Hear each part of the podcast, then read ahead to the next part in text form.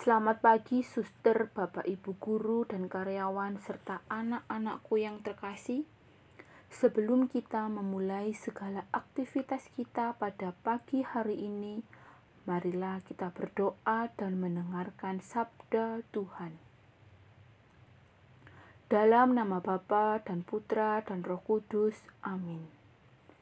Selamat pagi, Bapak. Terima kasih atas perlindunganmu sepanjang malam tadi. Kami bersyukur karena pagi ini kami masih boleh menikmati hari yang indah dengan semangat yang baru. Bapak, sebelum memulai segala aktivitas kami pada pagi hari ini, kami akan mendengarkan dan merenungkan sabdamu. Persiapkanlah hati kami agar kami dapat memahami kehendakmu yang tertulis di dalam kitab suci. Inilah Injil Yesus Kristus menurut Santo Lukas. Dimuliakanlah Tuhan. Yesus bersabda kepada para murid, "Siapa di antara kamu yang mempunyai seorang hamba yang membajak atau mengembalakan ternak baginya, akan berkata kepada hamba itu, waktu ia pulang dari ladang, "Mari, segera makan." Bukankah sebaliknya ia akan berkata kepada hamba itu, "Sediakanlah makananku, ikatlah pinggangmu, dan layanilah aku sampai selesai makan dan minum." Dan sesudah itu engkau boleh makan dan minum. Adakah ia berterima kasih kepada hamba itu karena ia telah melakukan apa yang ditugaskan kepadanya, demikian jugalah kalian.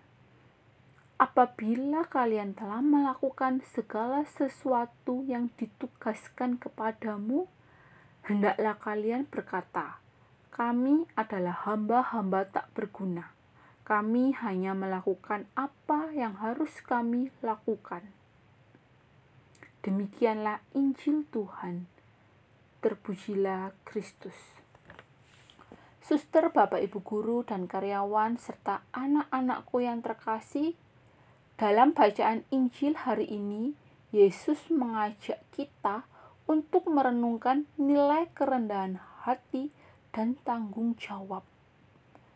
Segala macam pekerjaan yang kita terima adalah kesempatan untuk menunjukkan bahwa kita bisa menyelesaikannya dengan rendah hati. Rendah hati dan tanggung jawab adalah keutamaan agar kita terbiasa mementingkan suatu proses ketika melakukan suatu pekerjaan. Di zaman yang serba praktis seperti sekarang ini, setiap orang dituntut untuk mencapai hasil istilah kerennya adalah berorientasi pada hasil. Sehingga banyak orang menghalalkan segala cara untuk memperoleh hasil yang terbaik. Misalnya saja menyontek saat ulangan agar bisa memperoleh nilai di atas KKM. Orang bijak berkata, tidak ada yang mudah dalam hidup. Tidak ada yang enak dalam mencari kehidupan sejati. Jalan yang terbaik adalah jalani apa yang menjadi tanggung jawabmu. Nikmati prosesnya. Pesan itu mengajarkan kita untuk menjadi pribadi yang baik yang mempunyai daya juang dan daya tahan daya juang sebab perjuanganlah yang akan memberikan kemenangan dan daya tahan sebab ketahananlah yang akan memberikan kesuksesan. Daya juang dan daya tahan seseorang dapat dilihat dari kesetiaannya dalam menaati peraturan yang berlaku. Bukankah Hasil yang sukses selalu diawali dengan perjuangan yang penuh dengan derita. Dari bacaan Injil hari ini, marilah kita belajar untuk melakukan dengan sungguh-sungguh semua pekerjaan yang menjadi tanggung jawab kita. Tanggung jawab kita sebagai siswa, tanggung jawab kita sebagai guru, tanggung jawab kita sebagai karyawan, tanggung jawab kita di rumah sebagai anak ataupun sebagai orang tua, atau tanggung jawab kita dalam kehidupan bermasyarakat. Terlebih lagi, di masa pandemi ini, kita diajak untuk saling bertanggung jawab dalam menjaga kesehatan satu sama lain dengan cara tetap mematuhi protokol kesehatan yang telah ditetapkan oleh pemerintah maupun gereja.